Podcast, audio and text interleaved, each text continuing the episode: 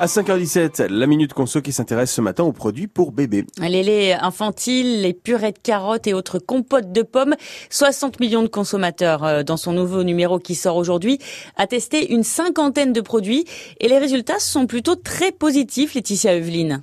Oui, après le scandale de Lactalis contaminé par des salmonelles en 2017, beaucoup de parents sont restés méfiants.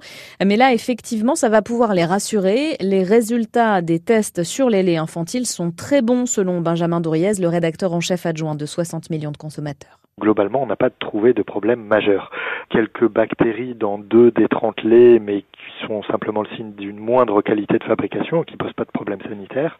On a aussi détecté ça et là un résidu de plastifiant, toujours dans des teneurs extrêmement faibles et qui donc là aussi ne pose pas de problème sanitaire. Ce qui n'empêche pas évidemment une contamination ponctuelle sur un lot ou sur une chaîne de fabrication. Alors, autre sujet de cette étude, les purées de carottes et les compotes de pommes. Exactement, deux aliments classiques quand on passe à l'étape de la diversification alimentaire, quand un bébé a entre 4 et 6 mois. Il faut savoir que les normes sont beaucoup plus strictes pour les produits pour bébés que pour les adultes. La teneur en résidus de pesticides ne doit pas excéder 0,01 mg par kilo.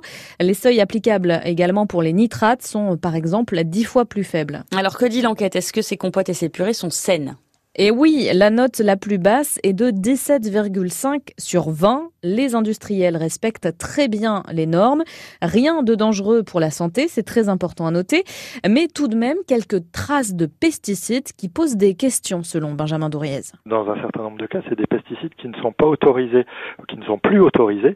Et donc, si on en retrouve encore des résidus, ça pose la question de leur persistance dans l'environnement. En sachant que certains sont interdits depuis une dizaine d'années. Des traces retrouvées dans tous les produits, y compris ceux issus de l'agriculture biologique.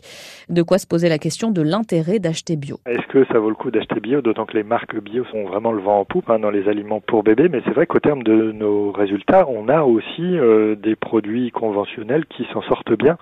Sur le strict plan de la qualité des produits, effectivement, c'est une question qu'on peut se poser. Maintenant, le bio, c'est d'abord un label environnemental.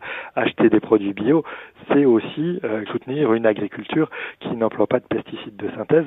Donc on peut, à travers l'achat de produits bio, vouloir soutenir euh, ce type d'agriculture. Des questionnements qui s'accumulent et qui rendent les choix encore plus difficiles. Selon un récent sondage Opinionway, 93% des parents d'enfants de moins de 3 ans ont des difficultés à choisir les produits alimentaires pour leur bébé. Et toutes les informations, tous les détails, vous les retrouvez comme tous les matins sur notre site internet francebleu.fr.